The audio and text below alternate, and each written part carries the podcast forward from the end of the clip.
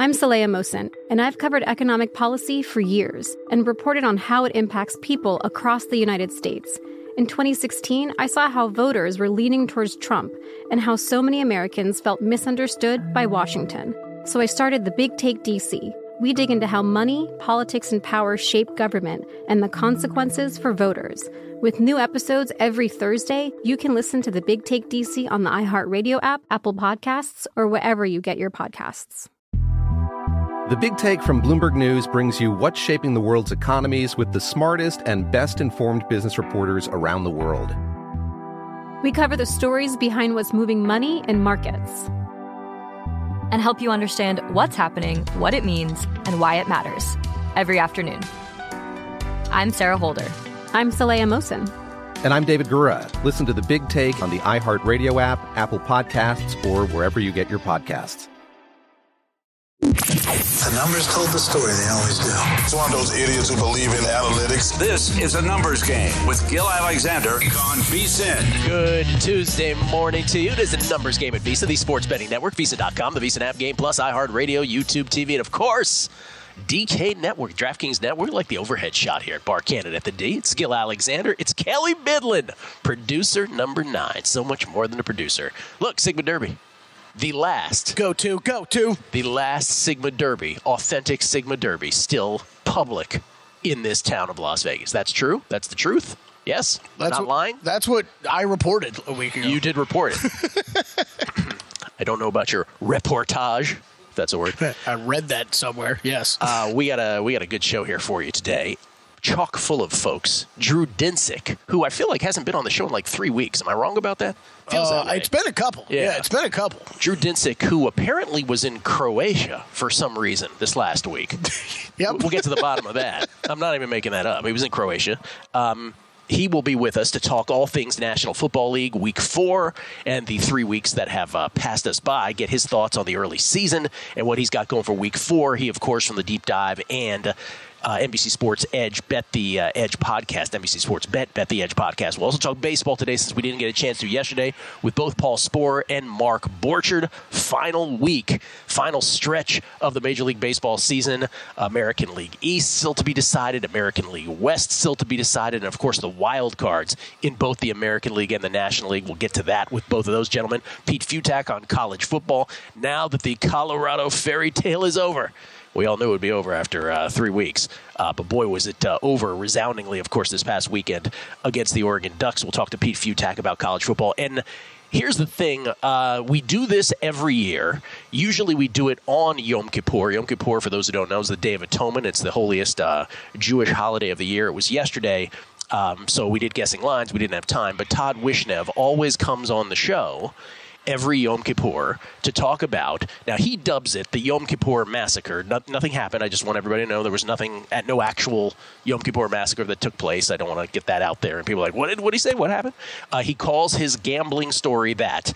It is, Kelly, for my money, the greatest gambling story there ever has been. And he corrects me when I say that. He did on the Megapod. He goes, oh, no, Gilly, it's not the greatest gambling story. It's the greatest story there's ever been.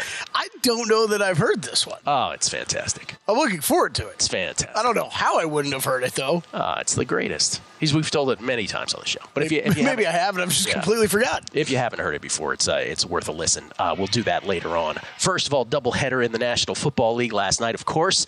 Uh, first, the Eagles. These games were staggered by an hour. Eagles beat the Buccaneers, and they do it going away, twenty-five to eleven, a score that was not indicative of the dominance that really took place. The Eagles in the end with a twenty-seven to twelve advantage in first downs, four seventy-two to one seventy-four in total yards, two oh one to forty-one on the ground, thirty-eight minutes, fifty-five seconds to twenty-one minutes, oh five in time of possession. Uh, the Bucs had fewer than one hundred yards on offense before a seventy-five-yard drive in the fourth quarter. Uh, after the game was already decided. So really it was even worse than that. two point four yards per rush for the Bucs. And uh, Jalen Carter continues to solidify himself being the early favorite to win N F L Defensive Rookie of the Year. He had two forced fumbles last night. He is uh, even money at DraftKings for D R O Y, as the kids call it, Kelly. Uh, but this was wow. just, yeah. the, I mean, the, the biggest thing about this game was two things. One, If you had the under in the second half, the number was twenty-one, and it was on twenty with uh, nine after the Bucks got themselves that long drive and then the two-point conversion. It was on twenty with nine twenty-two left in the ballgame, nine minutes, twenty-two seconds left in the game. And if you're on the under of the second half at that point, you're like, well, I mean, you know, it would be the perfect thing if I could dream this up, if Philly would just matriculate the ball down the field and use up all nine minutes and twenty-two seconds. And that is exactly what happened, which is you cannot get more dominant than that. I'm, uh, you could argue, oh, the Dolphins track me. What are you talking about? One play and they score. That is the true grind them out drive to wrap up a game. They convert a fourth and two at the end to just get the first down, but not the score. And so it ends twenty-five to eleven, and unders in the second half cash as a result. The, the bigger I'm going to assume you were on that bet. I was on that bet. the, but the, but I want to say the bigger thing. That's how, that's how I'm so locked into it. But the but the other thing I want to say is, if you ever hear us bring up random bets like that in the course of games, it usually means because we were on it. Well, I wouldn't have brought it up if it wasn't for the nine twenty-two right, thing. No, right? No, I got it. Yeah. Trust me, there's plenty of bets we're on, good and bad, that we never even yeah. broach, um, that we just do while on the spot. The, the thing about that I want to talk about, though, is, What what about all that sharp, quote-unquote, money that came in on the Bucks leading up to that game that brought that spread as low as four and a half at one point? And I just sort of want to – were you on the Bucks in this pre-flop? No. no. What what was behind that? And, again, there's a lot of this irrational stuff. Just because some money is deemed sharp, um, we, we tend to purge when it doesn't manifest. We won't let it – we won't let that purge. Why? As, looking back on this, because we were both four and one in the contest, do you regret that this wasn't one of your plays in the end? Because it was enough. Let's put it this way: no. It was enough to make me think to myself, "What do what do people what are people seeing that I that I'm not getting here?"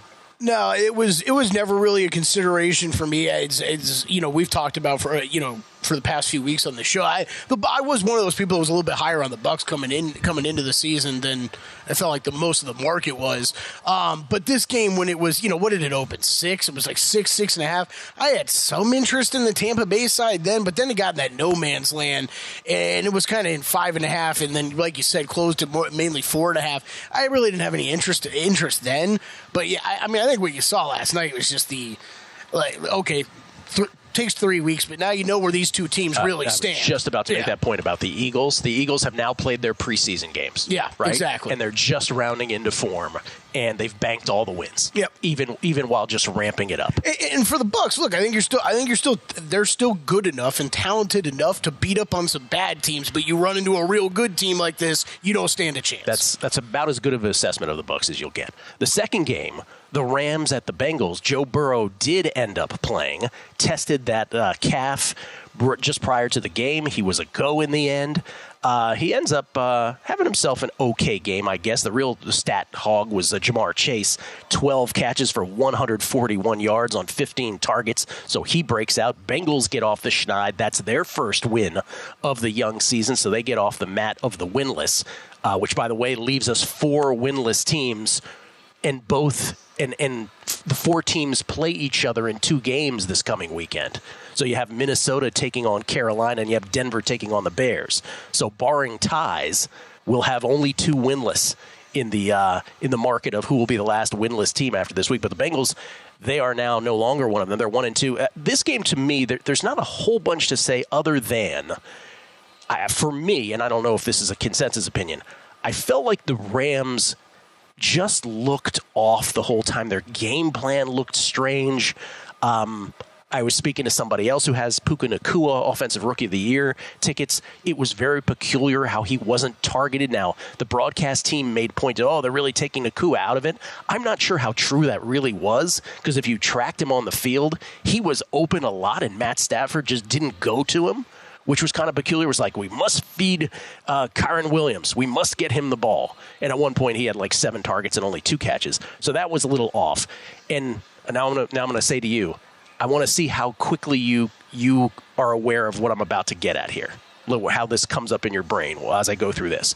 Let me just go through the last sequence of this game. It's nineteen to nine. nineteen to nine with... Uh, Yeah, they got, I mean, the uh, the Bengals got up nineteen to nine with seven thirteen left in this game. The Rams had a three and out. They punted down ten with six oh eight left. All right? That's the first thing. They punted down at ten with six oh eight left in the game. Cincinnati went uh, three and out. The Rams got the ball back. They go seventy-five yards.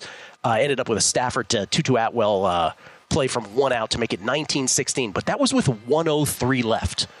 one oh three left. Like the game had almost ended. On that drive, the Rams had were replete with receivers who didn't go out of bounds. Tank Bigsby didn't go out. Excuse me, not Tank Bigsby, but uh, Bigsby. Uh, par- pardon me, Tyler Bigsby didn't go out of bounds. Um, also, Tutu Atwell didn't on a on a particular play as well. Then they needed two scores. They decided not to kick a field goal at one point, needing two scores north of the two-minute warning. Are you figuring out where I'm getting at with this? Yep. Then, first and goal with one thirty-five left, they decide to run Kyren Williams, and the clock just keeps going at that point because I think it, I think they only had one timeout then, if one timeout at the most, if not zero. Yeah. So I just named receivers not going out of bounds, didn't kick the field goal north of the two-minute warning, running a running play on first and goal. And y'all wanted to tell me he knew the point spread last week? Just stop it. Just stop it already. Mic drop. That that argument is over. This is what my point was last week when everyone was like, oh, he kicked the field goal to get within seven. The point spread was seven and a half last week when the Rams were playing. Who was it? The Seahawks? Was it, was it the Seahawks? Oh, no, the Niners. Pardon me, the yeah. Niners. And there's no way. And I, and I said that, and people were like, oh, he knew the spread or he was doing it for tiebreaker purposes. And I said, here's the third option. He just isn't that sharp. Matt, uh, Sean McVay with final minute or two minute decision making. Last night proved it. The Rams have no clue what they're doing in game management. You you think he knows the point spread and was playing with the point spread? No, he just went through the field goal, went through with the field goal last week because he just had it in mind that he needed two scores. It got down to four seconds. He's like, oh, we'll just go through. We'll kick a field goal. He does. He does not know anything. The, Sorry. Yeah, but just going back to last night, I really didn't have a problem problem with what they were doing until that running play, and I know Orlovsky freaked out about it on the on the broadcast too. But I'm like, wait, wait. Orlovsky was the only one who brought up anything. Yeah, I'm like, wait, what? How are you running the ball right now? Like this is. I was very okay with the drive going as is, 'cause yeah. especially you get inside the ten, right? Yeah. It feels like you need to come away with a touchdown. Then at that point, but you're like, you line up and run the ball. Like what? You don't have time to be doing that. The best part of that segment was my inability. Ability to uh, distinguish between Tank Bigsby and Tyler Higbee. So I'll point that out as well. I didn't even know where you were going. I was like, was it Bigsby, Higbee? I, I was just so eager to make my point. Uh, we'll come back. Drew Dinsick on the other side. All things N F L. It's a numbers game at Visa, the Sports Betting Network.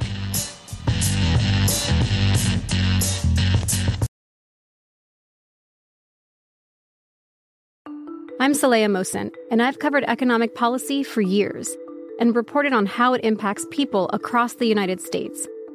In twenty sixteen, I saw how voters were leaning towards Trump and how so many Americans felt misunderstood by Washington. So I started The Big Take D C.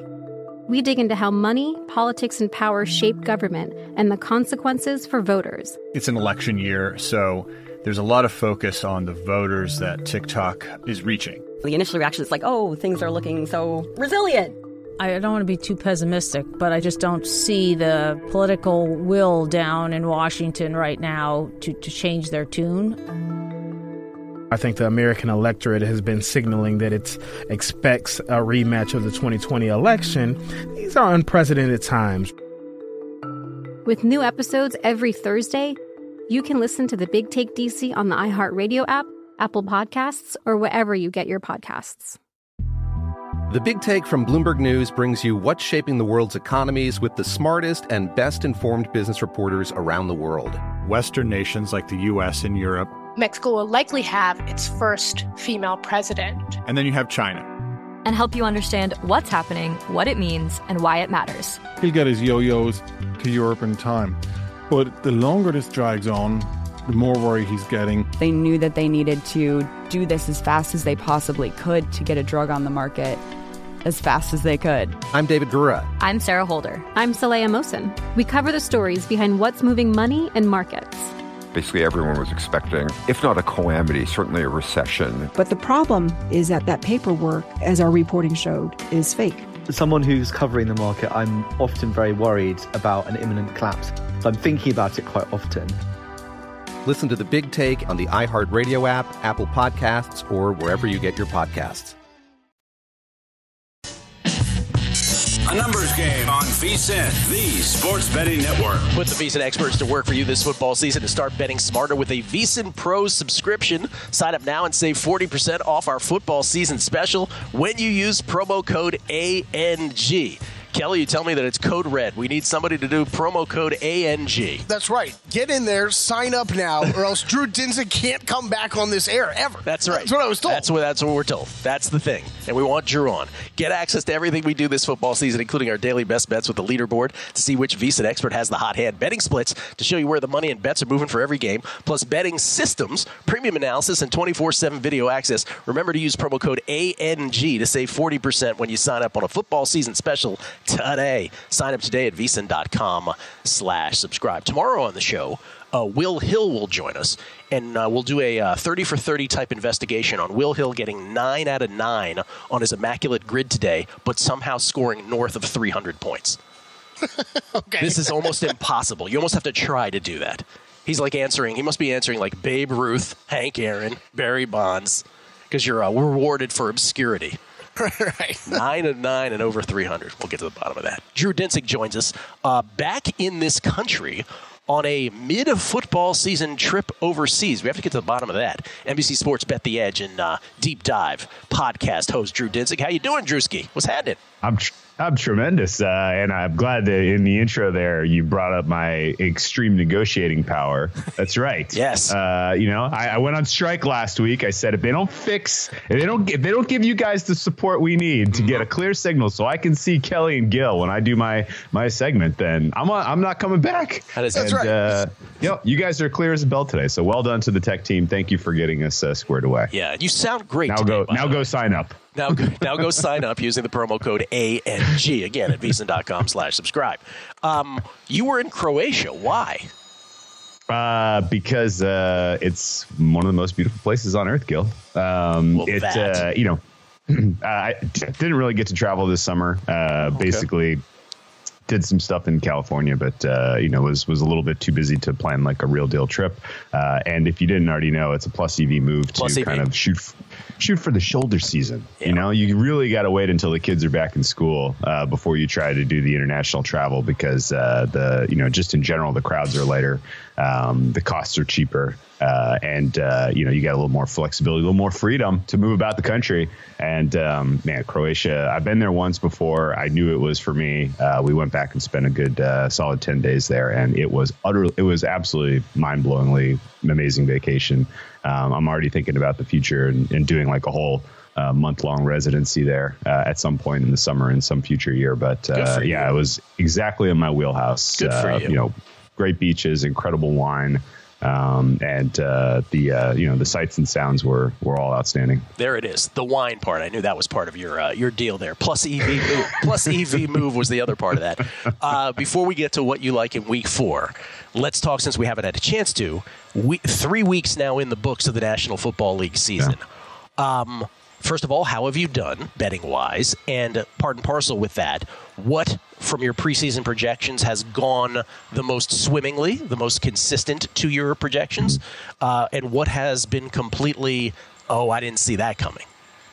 Uh, well, I guess I'll answer the first part first. I squeaked out profit weeks one and weeks two, and then I it was at week three where I did the least amount of work, had no idea who was playing, spraying the board, uh, was my best week of the season by far. So uh, I can't really tell you uh, that I have a good read on what's happening right now. My preseason uh, expectations for a lot of these teams have completely gone out the window. Some of the uh, highest confidence stuff that I had in terms of who was going to be good, bad, or otherwise have uh, completely fallen flat. The Jaguars look lost. The Steelers look miserable, uh, yet they have two wins, so maybe Tomlin Coach of the Year isn't entirely dead yet, but uh, he's got a lot of makeup to do to catch Mike McDaniel, I gotta tell you that much. Yeah. Uh, and Matt Canada's doing him no favors, but um, no, I mean, I, I didn't really have especially strong opinions about the N F C. I thought the Falcons were going to be feisty. Um, I don't feel super great about that anymore. I thought the uh, Packers might be able to put a little bit of a lead on uh, the N- NFC North. I don't feel super great about that anymore. Um, I think maybe the only two opinions that I had coming into the season, one, that the Bills might be the best team in the A F C, uh, and that two, um, you know, I thought Dallas was going to, uh, you know, threaten uh, you know, for the one seed, um, but that ultimately no one was going to catch the Niners. You know, that I think at the very top, I, I feel fine about those general, uh, you know, those general reads. But otherwise, all my preseason action is pretty much uh, my is negative equity, and you know, I'm ready to start from scratch. Wow. Well, it's only three weeks, so some of that is just, you know, You're, you're anticipating that it could be, at least what you've seen so far. Some of it, as you said, could still manifest. What is the, of all of those, what's the one that's the biggest head scratcher? Is it Jacksonville? Yeah, absolutely. Um, I didn't I, I didn't really uh, expect much from their defense. And so I don't think you can really say that, you know, that's a surprise. But this offense, I thought, was going to have potential to to really be something special. Uh, and while we saw them put up a, a pretty easy thirty-one week one against the Colts, um, you know, the, the last two weeks, it's just been uh, frustrating seeing them try to move the ball consistently, seeing Trevor Lawrence look like he's had some, you know, very minor regression, seeing the uh, the drop passes uh, and some of the decisions in the red zone with the play calling, like just in general, a lot of stuff that uh, didn't jive with the strength of that roster and some of the strength of the skill position group. And um, again, it's a long season. I'm not really scared of anyone else in the A F C South taking their playoff spot. But uh, part of the reason of being bullish on the Jags was that they could run through this division, maybe catch a couple of their lucky wins, uh, and then steal the one seed. And right now that feels pretty far away. Pretty far away. All right. As you uh, as you scan the week four board, what leaps off the page for you? Uh, looks like I got about five sides here and uh, a couple of totals. Okay. Uh, uh, we'll go through the sides here, and you can stop me when you want to, uh, or, you know, we can circle back here and, and dig into some more detail. But uh, I like Bills at two and a half. Uh, I bet Chargers at five and a half. I see that's at six now. I think six is still fair. Um, I like Colts at minus one. I would sell that out to two and a half. I like Giants at minus one. I would sell that out to two and a half. Uh, and then I like your commies catching eight and a half. So those commies. Are the five sides that really stand out to me. Commies catching eight and a half. Okay, let me uh, let's drill down on some of those. The first one that comes to mind is that Giants spread against the Seahawks. That is the Monday night game. The Giants are in fact favored. I thought the Seahawks would be favored. Yes, on, on yesterday on guessing lines, you've already bet the Giants. What is it in this matchup that you see? I see a, a Seahawks team that can't rush the passer, uh, which means Daniel Jones is finally going to face an opponent where he'll have time to, you know, kind of operate the offense. Um, I think in general, uh, they effectively waved the white flag on their Thursday night contest against the Niners. So I don't think there was really any signal there. That was just a, a pass. Uh, and I think, um, you know, with the extra rest and time to prepare for this Seattle defense, I think the Giants offense is going to get going in this one. Uh, and you flip the script and you look at what Seattle looked like uh, Uh, when they were facing a pretty aggressive interior pass rush week one against the Rams. And I think Dexter Lawrence can imitate that pretty f- successfully and really kind of stymie the Seattle offense. I think Seattle's offensive line and the cluster injury they're dealing with is being slightly underpriced here by market. Uh, and I think the Giants get their first win of the season outside of three. Okay, Buffalo, you're laying the two and a half against the track meet that is the Miami Dolphins coming off their seventy burger, as people are calling it. What do you uh, what do you like about the Bills here besides the fact that it's lower than three where you got well, it? Well, yeah, yeah, I'm in my historical bag here, and uh, you know it's it's it's it's uh, it's very tough to repeat seventy points uh, scored in an N F L game. Um, the uh, nineteen fifty L A Rams almost did it. Uh, after scoring seventy against who, who uh, could the Baltimore Colts. Yeah. Uh-huh. I had, they scored seventy against the Baltimore Colts. They came back the next week. They only got sixty-five. Sure. Uh, so, you know, it's it's it's tough. It's tough to go uh, back-to-back weeks with the seventy burger. Um, but, uh, no, in seriousness, this is a pretty narrow edge. I don't think there's a ton of meat on the bone here. I think I'm just betting this because it's the game of the week and I want to watch it and I want to have some stakes involved. Uh, and my handicap isn't, like, especially sophisticated here. I just think that the Buffalo Bills defense is a much, much tougher test Uh, for the Dolphins than what they saw week one and week three, uh, more akin to, you know, I rate the Bills and the Patriots pretty similarly in terms of what they can do to uh, to really slow these guys down. I'm not expecting Waddle to go here for the Dolphins. And so uh, if you can kind of uh, find ways to to really bracket and take Tyreek Hill, at least keep him under, you know, say keep him under ten recs and one hundred yards in this game, then I think uh, Dolphins are going to have a tough time getting to thirty points. And then on the flip side, this Buffalo Bills team is rostered pretty much perfectly to take advantage of the week weaknesses of the Dolphins defense right now. Um, I think that in general, you're going to see pretty solid protection from this front. And I think Josh Allen can carve this uh, secondary with the weapons that he's working with right now. I like the balanced attack. Cook looks like he's getting going. Some of the concepts of, uh, you know, the uh, uh, the uh, heavier personnel packages that the Bills are running look like they're finally kind of, uh, you know, kind of, manif- you know, getting getting their feet under them in terms of what they want to be as an identity offensively. And I, I like that as a, a home Uh, favorite under three here. Um, nothing against the Dolphins. I think the Dolphins are absolutely in the mix for, you know, still winning the A F C East and, you know, still being in the, you know, the conversation for the one seed in the A F C. Um, but uh, this particular matchup, I, I feel like the Bills are being a little bit underpriced.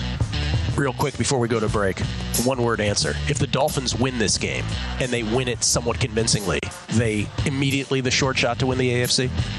Oh yeah, I, I, this is massive, massive equity. If yeah. you have, uh, yeah, if you're yeah. if you're four and zero and you've got your road win against the Bills in pocket, then uh, you're basically an inside track to the one seed.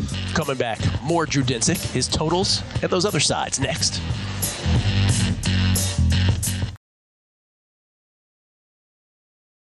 I'm Saleha Mohsen, and I've covered economic policy for years and reported on how it impacts people across the United States. In twenty sixteen, I saw how voters were leaning towards Trump and how so many Americans felt misunderstood by Washington. So I started The Big Take D C. We dig into how money, politics, and power shape government and the consequences for voters. It's an election year, so there's a lot of focus on the voters that TikTok is reaching. The initial reaction is like, oh, things are looking so resilient. I don't want to be too pessimistic, but I just don't see the political will down in Washington right now to, to change their tune. I think the American electorate has been signaling that it expects a rematch of the twenty twenty election. These are unprecedented times. With new episodes every Thursday, you can listen to The Big Take D C on the iHeartRadio app, Apple Podcasts, or wherever you get your podcasts. The Big Take from Bloomberg News brings you what's shaping the world's economies with the smartest and best-informed business reporters around the world. Western nations like the U S and Europe. Mexico will likely have its first female president. And then you have China. And help you understand what's happening, what it means, and why it matters. He'll get his yo-yos to Europe in time. But the longer this drags on, the more worry he's getting. They knew that they needed to do this as fast as they possibly could to get a drug on the market as fast as they could. I'm David Gura. I'm Sarah Holder. I'm Saleha Mohsen. We cover the stories behind what's moving money and markets. Basically everyone was expecting, if not a calamity, certainly a recession. But the problem is that that paperwork, as our reporting showed, is fake. As someone who's covering the market, I'm often very worried about an imminent collapse. So I'm thinking about it quite often. Listen to The Big Take on the iHeartRadio app, Apple Podcasts, or wherever you get your podcasts.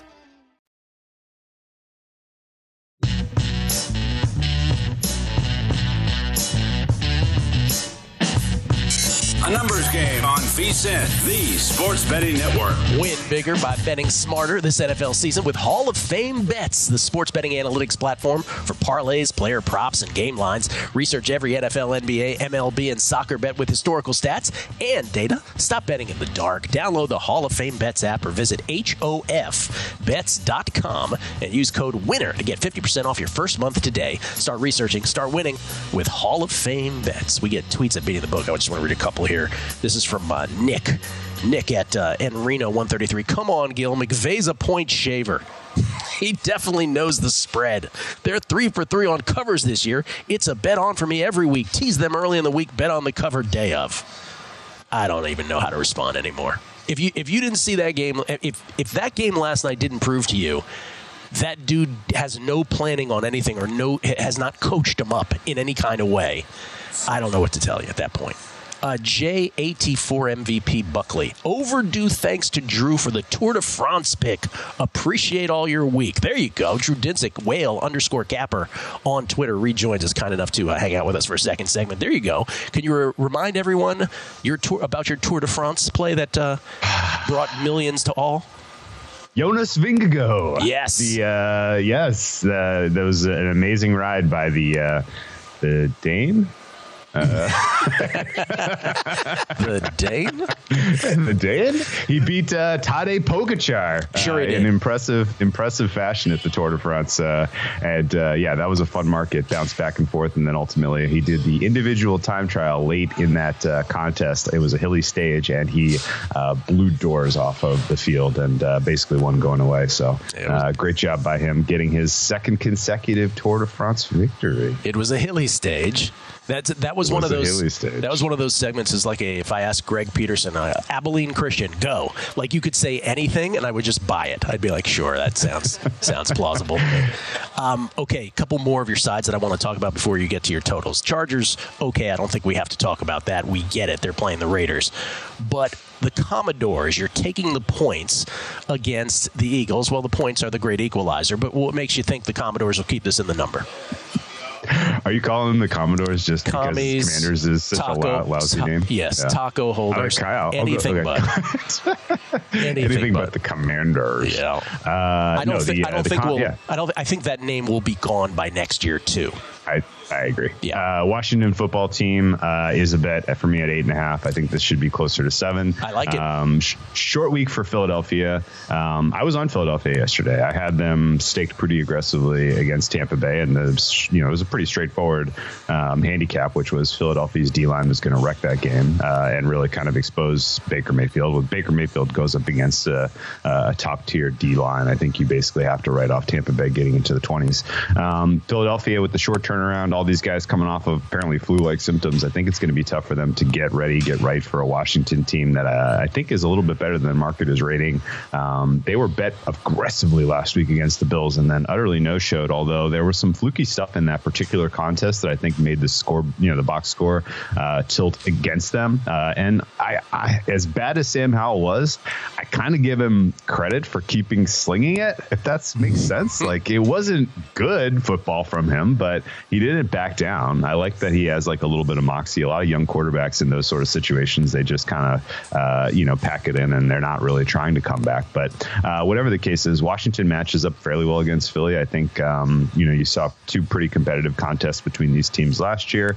Uh, and I think this one's going to be similarly competitive. The, um, uh, the, the general uh, kind of matchup here that I'm excited about is I like Washington's run defense to keep Philadelphia a little bit one-dimensional here, and we are we just aren't seeing anywhere close to the right chemistry between uh, Hurts and his wide receivers this season that he had at the end of last season. Some of that may be shoulder injury he's dealing with. Some of that maybe the receivers are just a little bit out of sync and out of sorts right now, dealing with uh, undisclosed injuries of their own. Um, you guys were joking about, you know, Yeah, you know, point shaving or, you know, just in general awareness of the spread and stuff yesterday. The only like weird, really weird performance I saw was A J Brown, who very sincerely did not want to score a touchdown at the end of that uh, um, uh, Bucks uh, uh, Eagles game. But whatever the case is, uh, there's just a little bit not clicking right now for this uh, Philadelphia pass offense. And that's really how you want to attack Washington. So I think Washington's D-line and Chase Young coming along is, is a pretty exciting matchup against a really good O-line for Philadelphia. Uh, you may even get a little bit of help from the refs here with uh, kind of a little bit of added attention on Lane Johnson, who uh, seems to be getting a little bit of a, a head start on every passing down. Um, but whatever the case is, I just think this should be about a seven-point spread. So I took the eight and a half with the Commies. I lied about the Chargers Raiders. I just want to seize on one point. We were talking about this off air. Jimmy G is in concussion protocol. When you see that, by the way, his backups Brian Hoyer and uh, Brian Hoyer and Aiden O'Connell. When you see that in your handicapping approach, you put a, a line through it. You said, like he's not going to yeah, play. I mean, that's it, the assumption. Yeah, if there's Monday morning news that a player is in the concussion protocol, I pretty much you can put a, a red line through them playing the next week. Um, it's it's just it's too quick. Basically, they have to have made a mistake uh, to get them into the practice, uh, you know, into the limited practice participant on Wednesday, which I think is where I, I don't know the nuances of the rule. But if you're not a limited participant on the fir- first reported day of practice, then you're really not eligible to come out of the concussion protocol. So uh, it's a pretty strict uh, and kind of uh, impressive way to protect some of these players from themselves, which I, I fully appreciate. Um, but I think in terms of what do you do with that information, um, yeah, you put a line through it. And I, I don't, I mean, I'm going on the fact that Brian Hoyer popped up off the bench, put his helmet on, and was doing a couple of reps uh, when it looked like Jimmy G was going to um, potentially miss some uh, some snaps after getting rolled on by uh, T J Watt. Uh, I'm assuming that means he really actually will be the starting quarterback here instead of Aiden O'Connell. If this is Aiden O'Connell, I don't feel great about laying the Chargers all of a sudden because he's got much more of live of an arm than Brian Hoyer does. Um, but I, I don't really expect Brian Hoyer to be able to take the top off the defense here for the Chargers. And I like some of the uh, way that the Chargers uh, kind of had bounced back and um, uh, after a couple of pretty lousy defensive performances to start the season. So uh, I think they can uh, get a pretty comfortable win here against uh, a Hoyer-led Vegas team. All right. And real quick, because I want to get to your two totals. The Colts, it's a one-point uh, spread against the Rams. Short week for the Rams. You just think the Colts are the better football team? Yeah, that and I, you know, Rams really fell apart late in that contest with some of the injuries to their offensive line. Uh, and, you know, some of the amazing play you saw from Stafford in the early part of the season was really, really, you know, what the pivotal part that wasn't really discussed a ton was that he was very well protected. Uh, some of that was the team, you know, he faced week one and the Seahawks couldn't rush the passer. Uh, but uh, in general, with uh, a little, you know, now a short turnaround, another really just actually the Rams are probably in the worst spot of the week if you want to talk about situational stuff. Uh, they played uh, on the road at Cincinnati on a Monday night, then they go back to L A, and then they're flying to Indianapolis for for a uh, short week. Ooh, uh, and uh, you know, two flights across the country. Absolutely miserable. Uh, oh, by the way, this is their third road game now out of four. Also applies to uh, Miami. So Miami and uh, L A Rams really logging a lot of frequent flyer miles early in this season, and I think you might start to see some impacts there. Uh, we're kind of in the the very early part of the season where, you know, rest and and and flight is pretty imbalanced across some of these teams, and uh, the two that really stand out are Indy and Buffalo being the beneficiaries of those advantages. Okay, your two totals are? Uh, the one that seems like the lowest hanging fruit, which I'm sure those never seem to work out, is the Carolina-Minnesota one. Um, Carolina's defense is not what we expected at all because of some of the injuries they're dealing with. Um, Minnesota should be able to score well into the uh, twenties, if not the thirties in this one. Uh, and I think that you're not going to see Bryce Young. They seem to be inclined to, you know, keep him uh, in a little bit of bubble wrap here. And Andy Dalton actually has, I think, a much higher ceiling with this team and, you know, with his experience. So um, Minnesota's defense is among the bottom five, I think, pretty obviously. Carolina's is bottom half. And when you account for injuries, I have them in the bottom ten. Um, so I'm not exactly sure why this uh, total is south of forty-seven. Uh, I think anything anything uh, better, you know, forty-six and a half or better, I think is a bet to be over with Carolina, Minnesota. Um, and then, uh, yeah, Cincy, Tennessee. Uh, looks a little high to me. It looked high at forty-four and a half yesterday. I didn't really get why we were giving that much credit to uh, Tennessee's offense to be able to go score for score with Cincinnati. And I like in general the idea that you're getting a limited Joe Burrow in terms of pocket mobility uh, against the Tennessee uh, pass rush and really just a front four uh, that's pretty outstanding there. So that, again, it looks like a pretty ugly contest. And uh, if uh, if Joe Burrow turns out to be perfectly healthy, then so be it. But uh, I think it's going to take more than just a week, and particularly a short week, uh, for him to get right to the tune where he's able to attack the part of the field where Tennessee's most vulnerable. And Tennessee's defense also quietly getting healthier. Tennessee's offense is uh, among the worst in the league, if not the worst. I guess you'd have to put Chicago in the discussion, but I think Tennessee is probably the uh, thirty-second best offense. All right, so over in the Vikings-Carolina game, under on the Bengals-Titans game. Just back to the Vikings for a second. We just talk about the most auto-overy teams, and we were talking about the Dolphins. Are the Vikings just as auto-over as the as the Dolphins are, in your opinion? I mean, I think so. You have to keep an eye on some of the offensive line injuries for the Vikings because if Kirk Cousins is under pressure, then things go a little pear-shaped for that offense. But uh, I don't think Carolina's healthy enough to really make that matter. Uh, and I think uh, Minnesota's going to get probably twenty-eight is, is a real realistic baseline expectation for them in this game. Yeah, Bears the only team thus far to have all three games go over the total, it should be noted. Drew, great to see you. Great to have you back, man. Thank you so much. Hey, best of luck, you guys. Drew Dinsick at whale underscore capper, N B C Sports Bet the Edge, and, of course, the Deep Dive podcast, which he does with Andy Molitor. Paul Sporer on baseball next. Numbers Game. I'm Saleha Mohsen, and I've covered economic policy for years and reported on how it impacts people across the United States. In twenty sixteen, I saw how voters were leaning towards Trump and how so many Americans felt misunderstood by Washington. So I started The Big Take D C, we dig into how money, politics, and power shape government and the consequences for voters. With new episodes every Thursday, you can listen to The Big Take D C on the iHeartRadio app, Apple Podcasts, or wherever you get your podcasts. The Big Take from Bloomberg News brings you what's shaping the world's economies with the smartest and best-informed business reporters around the world. We cover the stories behind what's moving money and markets, and help you understand what's happening, what it means, and why it matters every afternoon. I'm Sarah Holder. I'm Saleha Mohsen. And I'm David Gura. Listen to The Big Take on the iHeartRadio app, Apple Podcasts, or wherever you get your podcasts.